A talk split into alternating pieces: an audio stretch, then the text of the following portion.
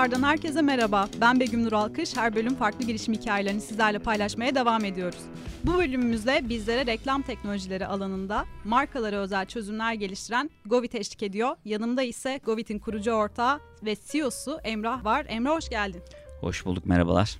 Emrah ben kısaca bir ön bilgi vermek istiyorum dinleyicilerimiz için. Ee, bir reklam teknolojileri girişimi Govit ee, ve bu alanda markalara özel çözümler geliştiriyorsunuz. Ayrıca e, reklam kampanyalarının daha iyi hedeflenmesi, daha iyi ölçümlenmesi sayesinde de markaların reklam bütçesinden tasarruf etmelerine imkan sağlıyorsunuz. Doğru mu? Doğru valla süper anlattın. Ağzına sağlık.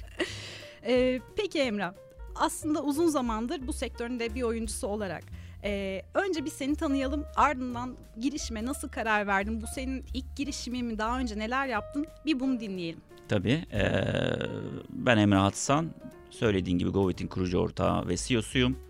Aslına bakarsan ortaokul ve liseyi Borna Anadolu Lisesi'nde İzmir'de okudum. Ailem hala İzmir'de yaşıyor. Ama e, İstanbul Teknik Üniversitesi kazanınca İstanbul'a geldim. O günden beri de İstanbul'dayım. Herhalde bir 20 seneye yaklaştı. Artık bir nebze olsun da İstanbulluyum diyebilirim. 13 ee, sene önce kadar da dijital reklamcılığa e, başladım. Ee, bu süreçte aslına bakarsan satış ve pazarlama tarafındaydım daha çok. Ee, farklı şirketlerde yöneticilik yaptım. 4 sene kadar önce de e, tamamen %100 girişimci olarak Govit'i kurduk. İki kurucu ortakla beraber yani iki kurucu ortak arkadaşımla beraber Şerafettin Yarar ve Enes Tabanlıoğlu. Ama ondan önce de e, iki tane daha küçük olarak aslına bakarsan e, girişim e, ya girişimim olmuştu. Orada daha küçük ortaklarım vardı. E, ama Govit'le beraber artık %100 şekilde e, girişimci oldum diyebilirim. Peki e, 13 yıl sonunda e, reklam sektöründe bir girişim kurmaya seni iten ne oldu? Ya aslına bakarsan durum şöyle. İçinde bir girişimcilik varsa e, bu çok tutabileceğim bir şey değil. E, o bakımdan e, sürekli seni dürten içinden ve girişimle ilgili seni e, yola çıkartmaya çalışan bir içgüdün geliyor e, gerçekten. Şimdi süreç şöyle. E, ben hep startupları seçtim aslına bakarsan kariyerim boyunca. Çünkü üretmek, e, bir şey oluşturmak, sıfırdan bir şey geliştirmek çok hoşuma gidiyordu. O yüzden de e, bu süreç boyunca e, dijital reklamın hep e, yeni bir kanalında olmaya çalıştım. E, sonrasında da e, tamamen bu işin içine odaklanarak e, Govit'i kurmaya karar verdik. Buradaki amacımız da yine aynı şekilde üretmek, e, sıfırdan bir şey geliştirmek ve günün sonunda geliştirdiğin o ürünün ya da platformun fark yarattığını görmek istiyordum. E, bu bakımdan da e, girişimcilik ekosistemine tamamen adam adım attım diyebilirim. Peki Govit'te ne yapıyorsunuz şu an? Okey süper. Govit senin de söylediğin gibi e, dijital reklamcılık üzerine ürünler geliştiren bir teknoloji şirketi. Bizim şu anda e, en büyük odak noktamız pazar yerlerine e, bir reklam platformu sağlamak. Ne demek bu?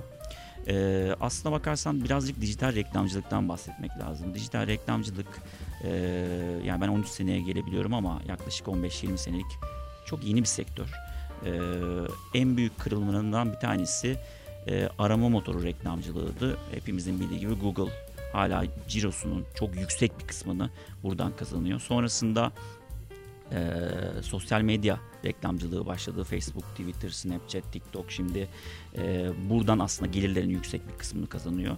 Şimdi bu üçüncü dalga olarak anılan tarafta pazar yeri reklamcılığı. E, biz de pazar yerlerinin, kim bu pazar yerleri? Türkiye'den örnek vermek gerekirse Trendyol, e, hepsi burada, Teknosa, Koçtaş, Moda Nisa aklınıza gelebilecek aslına bakarsanız birçok marka e, şu an aslında pazar yeri oldular.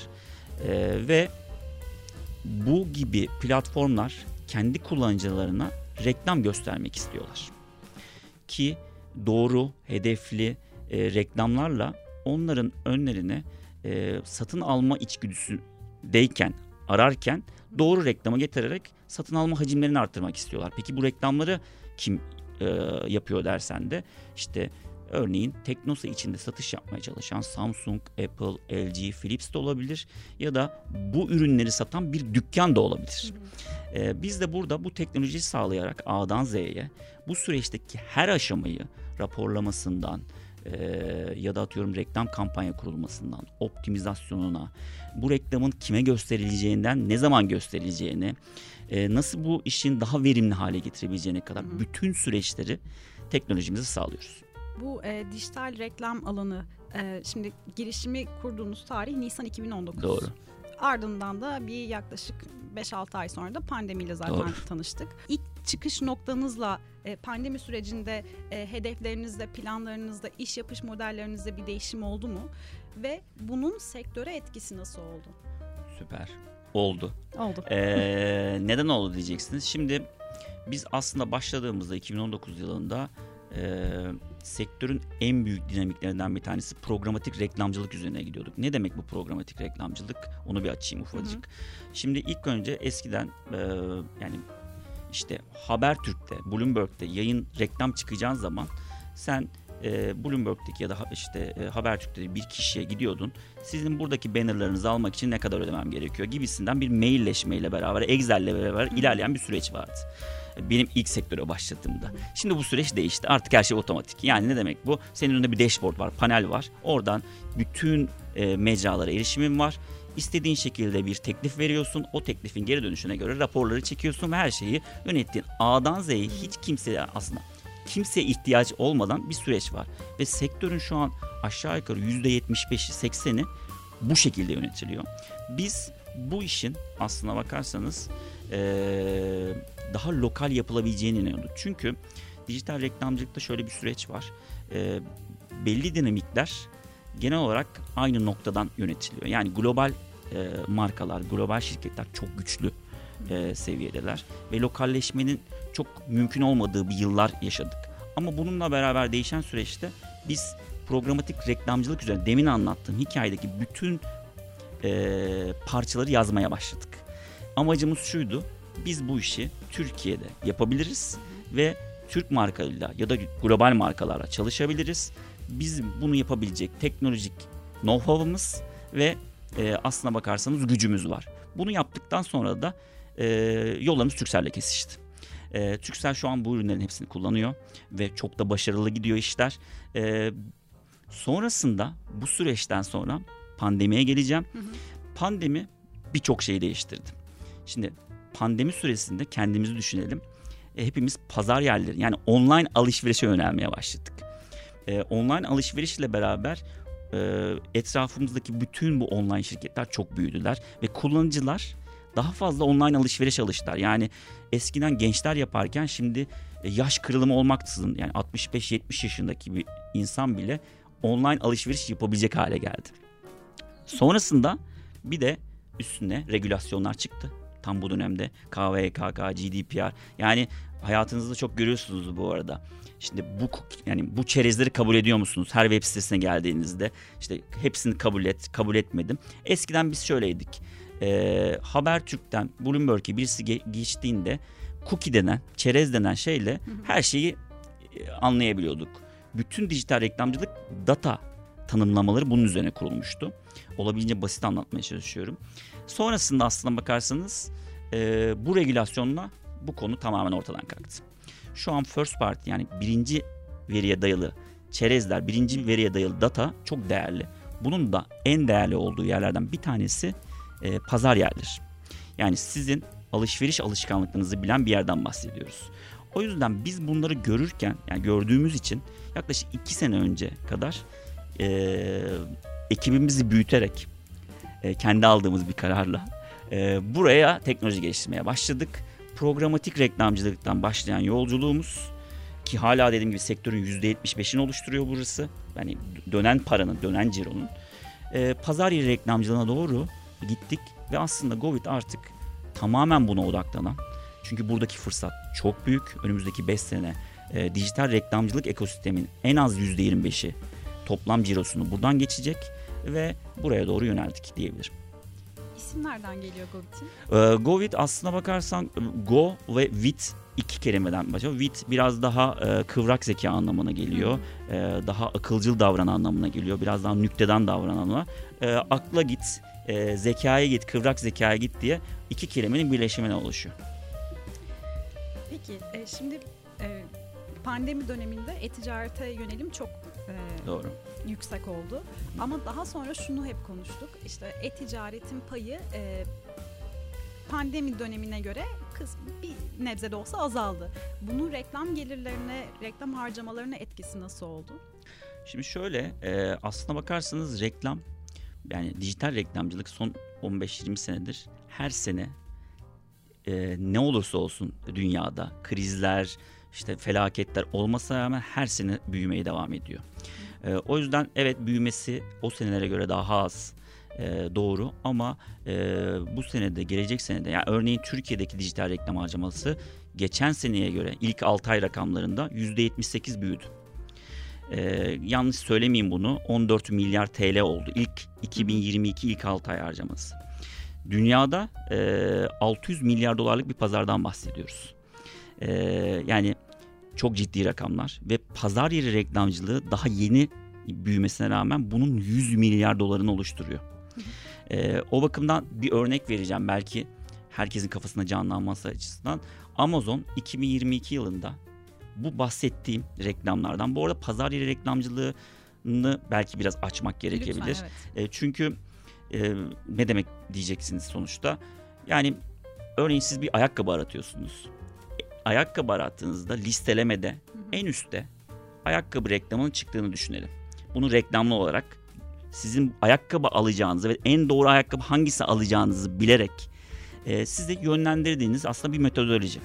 E, yani sponsorlu ürün deniyor buna. Buna yan ürünler de dahil Ee, yan ürünler de dahil. Yani bazen şöyle de oluyor tamamlayıcı ürün işte siz ütü arıyorsunuz size ütü masası da öneriyoruz. Ya da kategoride e, bir işte ayakkabı kategorisinde bir banner çıkmaktan bahsediyorum. Pazar yeri reklamcılığı buradan başlayıp bunun e, sizin mağazalarda dijital ekranlarda gördüğünüz o e, dijital ekranın içine reklam konulabilecek hale kadar gidebildiğini düşünün. E, buna dünyada retail medya Türkiye'de perakende reklamcılığı ya da pazar yeri reklamcılığı deniyor. Ve bu şu an e, önümüzdeki 5 senenin en büyük olayı. Yani o bakımdan işte e, şu an 100 milyar doları geçtiğini söyledim. E, Türkiye'de de çok hızlı büyümeye devam ediyor. E, ve e, yani Avrupa'da bile 9 milyar dolarlık bir pazar oldu bu, burası. Şimdi ben dijital reklam sektöründeki gelecek dönem trendlerini soracaktım ama aslında sen bir giriş yapmış oldun. Doğru. Bundan sonra ne bekliyor bizi? Yani dijital reklamcılıkta çok fazla değişim olmuyordu son yıllarda. Uzun bir süredir. Ee, bu regülasyonlardan ve aslına bakarsanız pazar yerlerinin yükselişinden sonra en büyük trendlerden bir tanesi bu olacağını söyleyebilirim. Ee, yani çok ilginç şeyler var. Mesela işte online alışverişler yeniden büyüyor. Canlı alışveriş, live shopping e, dediğimiz kısım. İşte oraya ürün yerleştirmelerden tutun e, ya da e, işte daha datalı, e, daha regülasyona uyumlu reklam çıkartmanın e, daha önemli olduğu bir sürece de girdik. O yüzden e, çok fazla trendlerin değişiminden değil aslında kullanıcını yani en büyük trend kullanıcını e, regülasyonlar çerçevesinde doğru zamanda doğru şekilde hedeflemek en büyük trend haline geldi. Çünkü kullanıcı neredeyse dijital reklam orada olmalı. Hı hı. Yani şu an sosyal medyadaysa sosyal medyada önümüzdeki dönemde pazar yerindeyse pazar yerinde. Bunu emin olun markalar e, inanılmaz şekilde takip ediyor. E, bu arada demin şeye gelecektim tam. E, hani örnek olarak söylüyorum. Şu an 2022 yılında Amazon bu demin bahsettiğim reklamlardan e, 38 milyar dolar kazandı. Bir kıyaslama yapmak istiyorum. Hı hı. YouTube hepimizin bildiği bir platform. O sene buradan 30 milyar dolar kazandı. Yani Amazon bu reklam modelinden YouTube'u geçmiş durumda. Yani çünkü trend e, kullanıcılar buraya doğru yöneliyor. E, durum böyle olunca da e, marka hemen bunu takip eder. Yani ünlü verinden de tutabilirsiniz Coca-Cola'sını hiç fark etmez. Bu tamamen aslında kullanıcıyı nerede olduğunu anlayıp doğru şekilde izlemeye gösteriyor. Markalar e, gerçekten e, kullanıcılar nereye gittiğinde şeyi çok iyi takip ettiği için hemen uyum sağlıyorlar. Aslında trendleri konuşuyoruz gelecek dönem için ama yani trendleri de bir o kadar hızlı tükettiğimiz bir dönemden geçiyoruz. Bu anlamda dinamiği yakalamak adına neler yapıyorsunuz? Şöyle e, eğer dijital reklamcılıkla uğraşıyorsanız dinamik olmak zorundasınız. Biz 6 ayda bütün sunumumuzu değiştirdiğimiz dönemler oluyor.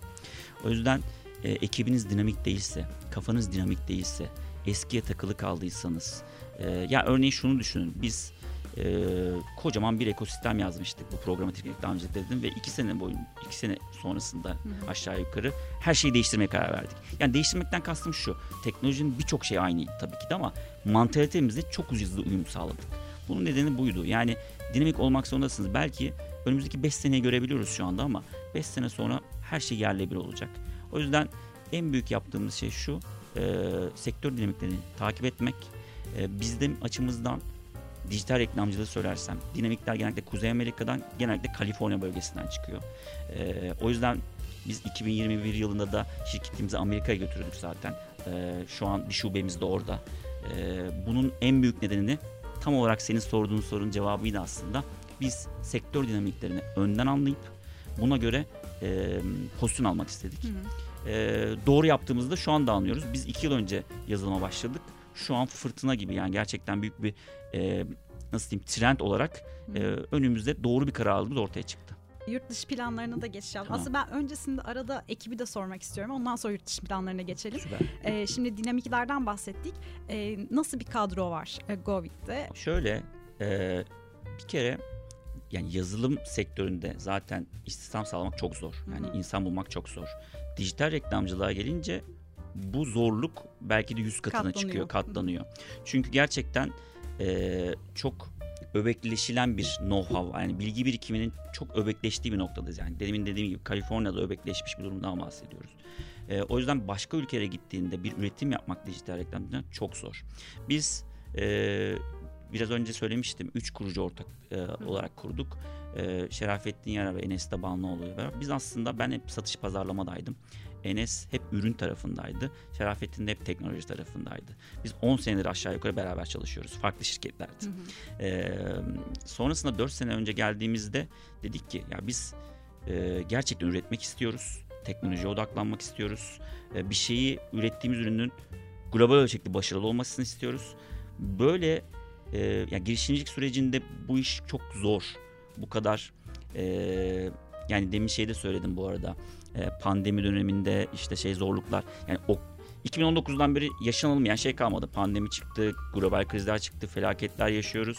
O yüzden bu yolu yürürken gerçekten e, beraber omuz omuz yürüyebileceğin, destek alacağın ve akıllarının birleştiğinde yani 3 değil belki de 10 çıkabileceği bir ekip kurman gerekiyor. E, biz öncelikle bu üçlü olarak bu yola çıktık ve e, biliyorduk ki birbirimizi çok tamamladığımızı yıllar boyu deneyimlemiştik. Ama bir süre sonra üç kişi yetmiyor. Çünkü hedefin büyük. Bu bir ekip işi. Hı hı. E, daha da büyük bir ekip kurman gerekiyor. Sonra etrafımızda güvendiğimiz, bildiğimiz insanları e, ekibe dahil ettik. Sonra bu da yetmedi. Hı hı. E, dedik ki nasıl yapacağız? Biz bir startup'ız. Global ölçekli şirketlerle kapışıyoruz. E, yazılımcının çok maliyetli olduğu bir dönemdeyiz. Hı hı. E, bir staj programı çıkarttık. 3 e, ay boyunca e, üniversiteden yeni mezun olmuş bilgisayar mühendislerini e, ekibimize dahil ettik. Üçüncü ayın sonunda stajda başarılı olanları da aslına bakarsan işe işe dahil ettik, ekibe dahil ettik. E, böyle bizimle çalışan galiba yanlış söylemiyorsam 5-6 arkadaşımız var. E, böylelikle böylelikle aslına bakarsanız kendi kültürümüzü yansıtan, e, kendi dinamiklerimizi bilen, e, dijital reklamcılıkta bilgi birikimi yüksek e, bir ekip kurmuş olduk. E, şu an 22 kişilik bir ekibimiz var. E, bunların %80'i yazılımcı ya da ürünle ilgileniyor. O bakımdan e, süreç bizim adımıza böyle küçükten başlayıp e, ona göre büyüyen e, bir şekilde devam etti diyebilirim. Şimdi konu konuyu açıyor aslında aklımda çok fazla daha farklı bir e, perspektiften ilerlemek vardı ama hazır e, manevi destekten bahsettim. Ben maddi destek kısmını da sormak istiyorum. Tabii ki, tabii yatırım ki. turundasınız değil mi? Aynen. E, şu an bir yatırım turundayız. E, umuyorum ki e, yaz e, bitmeden bu turu tamamlayacağız.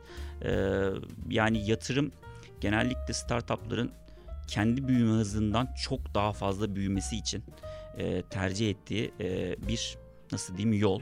Çünkü e, yani Avrupa'da mücadele etmek istiyorsan, global ölçekte mücadele etmek istiyorsan e, rakiplerinle e, mücadele etmek istiyorsan yatırım almak durumundasın. Çünkü şöyle düşünün, e, sen Türkiye şartlarında e, TL ile kazandığın bir müddetçe rakibin e, Amerika'da ya da İngiltere'de 10 milyon dolar yatırım alınca onun para yakma ya da para harcama oranı sana göre çok daha fazla yüksek oluyor. Ekibini büyütme e, hacmi çok daha fazla oluyor. O yüzden biz de şu anda bu yatırım turunu kapatıp e, bu büyük fırsatı pazar yeri reklamcılığı açısındaki büyük fırsatı değerlendirmek istiyoruz. E, umuyorum ki çok kısa zaman içinde e, bunu da e, hani duyurmuş olacağız.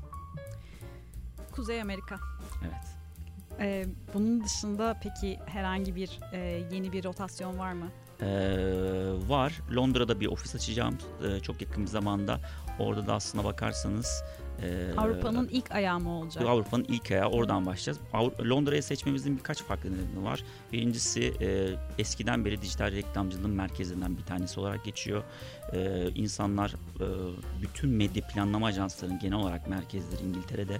E, yani Avrupa paraya nasıl demin Kaliforniya dedim. Hı hı. E, şimdi de aslına bakarsan Avrupa'ya geldiğimizde de Londra'dan genellikle bütçenin dağıldığı bir noktadayız. Ee, çok fazla pazar yeri anlamında da çok çeşitli olmak üzere orta ölçekli ve büyük ölçekli çok fazla pazar yeri de var. Bir de onun dışında e, biz e, İngiltere aslında devletinin desteklediği e, bir dış ticaret programına e, seçildik resmi olarak. Çok az firma seçiliyor bu arada global anlamda sadece Türkiye'den değil. Hı hı. E, ondan birisi olduğumuz için de bunun ismi e, Global Entrepreneurship Program diye geçiyor GAP. E, o programla beraber de aslında e, gerçekten desteklendiğimiz bir kısımda İngiltere'ye giriş yapacağız. Oradaki amacımız şu e, hem orada gerçekten ekibimizi büyütmek hem de oradan diğer ülkelere Avrupa ülkelerine yayılmak. E, umuyorum 3. ofisimizde yakın zamanda duyurmuş olacağız. Ne zaman seçilmişsiniz? Ee, yaklaşık bir ay falan oldu. Oo, çok yeni. Ee, şöyle notlarıma bakıyorum. Aslında birçok şey konuştuk. Benim merak ettiğim e, bir konu da şu. Belirsizlik dönemlerinde e, tasarruf tedbirleri alındığında ilk e, şunu gözlemliyoruz. E, maliyet kalemlerinde ilk reklam e, giderlerinin kısıldığını yaşıyoruz yani. Hani e, acaba burada bir e, kırılma yaşanıyor mu yoksa bu algı devam mı ediyor? Sizin bunu bu farkındalık e, yaratmak açısından herhangi bir çalışmanız var mı? E, ne, ne düşünüyorsun? Senin fikirlerini ee, merak ediyorum. Şöyle, e, dijital reklamcılık aslında e, reklam kısıtlamalarında çok fazla yara almayan e, bir e, kanal diyeyim. E, bizim tarafa geldiğimizde ise pazar yeri reklamcılığında ise bunun hiç yaşanmadığı bir noktadayız. Çünkü e, kullanıcılar satın almak için bir ürüne geliyorlar. Yani e, bir ürün satın almaya karar vermişler. Ya kıyaslıyorlar ya da satın alacaklar. Şimdi burada reklam harcamasını kısıtması demek e, direkt doğrudan satışa etki eden bir süreç. O yüzden bizim çok bir şey dememize gerek kalmıyor. Hiçbir marka genellikle pazar yerlerinde reklam harcamasını kısmıyor. Hem daraldığı dönemlerde tam tersine e, satışa birebir etkisi olduğu için buralara reklam harcamasını diğer taraflardan buraya aktardığında gördük. E, yani şunu rahatlıkla söyleyebilirim şu anki e, rakamlardan. Yani 100 TL bir reklam harcandığında e, 10.000 TL satışlar kimi zaman çok montanlı şeylerde 100 bin TL satışlar yapıldığını gördük. O yüzden e, bu kadar iyi geri dönüş alan bir platformda reklam yapmamaları ya da reklamı bütçesi kısması çok mümkün değil. Ama dediğin doğru e, genel olarak e, reklam konusunda en fazla ihtimal şöyle oluyor. Böyle krizlerde belli bir şekilde bir durma. Ya biz ne yapıyoruz? Nereye parayı yönlendirmeliyiz? Hangi kanala? Yani TV mi? Dijital reklam mı? Outdoor mu? Radyo mu? Bir marka duruyor, bir düşünüyor. Ondan sonra ekip olarak karar verdikten sonra belki 15 gün sonra, belki bir ay sonra kalan bütçesini oraya aktarmaya başlıyor. Peki Emrah benim e, 3 aşağı 5 yukarı sorularım bu kadardı ama şunu da merak ediyorum. Şimdi evet e, Govit'in yurt dışı planlarını konuştuk. Ama bundan sonra ne bekliyor? Ya e, şöyle biz e, şunu çok rahatlıkla görebiliyoruz. E, üretmek kolay değil. E, girişimcilik ekosistem olarak zaten zor bir şey. Bu süreçte çok daha zorlaştı. Yatırım diyoruz. Yani bunu bütün girişimci arkadaşlarım zaten hissediyordur, konuşuyoruz da. Yatırım almak çok çok zor. E, gerçekten e, bu seçim sürecinde çok zorlanıyorsun. Yani e, her şeyi yapmak, yani işte ekibini kurmak, ürünün olması, e, ölçeklenebilir olmak, e, doğru değerlemelerde olmak, doğru yatırım miktarını aramak bir sürü kriter var gerçekten. E, ama ben hep şunu söylüyorum. Türkiye ekosistemi bize bu krizleri ya da atıyorum bu mücadele o kadar alıştırmış ki ben bunun bir fırsat olduğunu düşünüyorum. Şimdi bu kriz Amerika'daki e, startupları şu an duyuyorsunuz bankalar büyük krizler yaşıyor. Yakın zamanda İsviçre'de de yaşandı. E, çok hazırlıksızlardı. E, çünkü çok paranın döndüğü ekosistemlerde bolluğa, rahatlığa, rahat harcamaya alışıyorsun ama biz hep nasıl diyeyim nakit akışının önemli olduğu bir ekosistemde büyüdük. Ve o yüzden problem çözme yetimiz çok güçlü. Ee, ben bunun bir fırsat olduğunu düşünüyorum ve ben bunun fırsat olduğunu rahatlıkla kendi e, sektörümüzde görebiliyorum. Ee, o yüzden e, evet e, başarı kriterleri çok zorlu ama bunu başardığında da büyüme hızın ya da sektörde başarı hızın çok güçlü olduğunu düşünüyorum. O yüzden biz bir eşiği geçtik şu anda ve Türkiye'de aslında e, yakın zamanda duyuracağımız e, anlaşmalarla beraber kendi alanımızda pazar lideri olmuş olacağız. Bu pazar liderliğini Türkiye'deki Avrupa'ya da götürmek istiyoruz. Rakiplerimiz var, global rakiplerimiz var. E, onların yanında gerçekten o mücadeleye ortak olmak istiyoruz. Mümkünse de birkaç pazarda bu konuda, pazar reklamcılığında lider olmak istiyoruz. Bunu yapabilecek gücümüz, bunu yapabilecek bilgi birikimimiz, bunu yapabilecek bir ekibimiz olduğunu düşünüyoruz. O yüzden hedefimiz bu. Hızlı büyümek, e, bunu yaparken bolca keyif almak, e, doğru ekiple çalışmak, doğru kültürü yaymak, e, ülkemizde ekosistemine e, katkı sağlamak, e, gerçekten o demin de söylediğim gibi yani pırlanta gibi üniversite öğrencilerini alıp e, yetiştirmek belki de onları hem maddi hem manevi olarak e, şirkette nasıl diyeyim mutlu olmalarını sağlamak. E, mesela e, bunu rahatlıkla söyleyebilirim. Bizim şirketteki bütün çalışanlarımızın stock option yani hisse e, anlaşmaları var. E, hepsi e, aynı zamanda şirketin hissedarı oluyorlar belli zaman geçtikten sonra. E, o bakımdan hedeflerimiz bunlar. E, her girişimci olduğu gibi inşallah bir gün yani bu Türkiye'de yaptığımız başarılı globalde de geldiğimizde ürünümüzün başarılı olduğunu görmek bizim için en büyük tatmin. E, çünkü içgüdüsel olarak da bunun için mücadele veriyoruz diyebilirim. Govit dışında da bundan sonra girişimlerin devam edecek mi peki kişisel olarak? Ya şöyle Govit o kadar çok zamanımızı alıyor ki e, şu an başka bir girişime zaman ayırmak çok mümkün gelmiyor. O yüzden bir gün e, gerçekten belli aşamalar geçilirse bir gün başka şartlar değişirse e, ben şunu düşünüyorum yani kendi adıma ortaklarım açısından da öyle düşünüyorum. E, biz 50 yaşımızda 60 yaşımıza gelsek bir girişimci olacağız. Hı hı. Konular değişebilir. E, ürünler değişebilir. Ama bu üç gün benim yani ben 37 yaşındayım bu arada. Ee, yani çocukluğumdan beri hiç geçmedi. Ee, bu saatten sonra geçeceğini düşünmüyorum. Ee, o yüzden ama şu an Covid o kadar çok zamanımızı alıyor ki önümüzdeki 5 sene belki de 10 sene Covid'den başka bir şeyle ilgilenemeyeceğiz gibi geliyor. Emrah çok teşekkür ederim. Ben Bugün teşekkür ederim. bana eşlik ettiğin için. Ne demek. Ee, böylelikle bu fikir tutarda bir bölümün daha sonuna geldik. Biz dinlemeye devam edin sevgiler.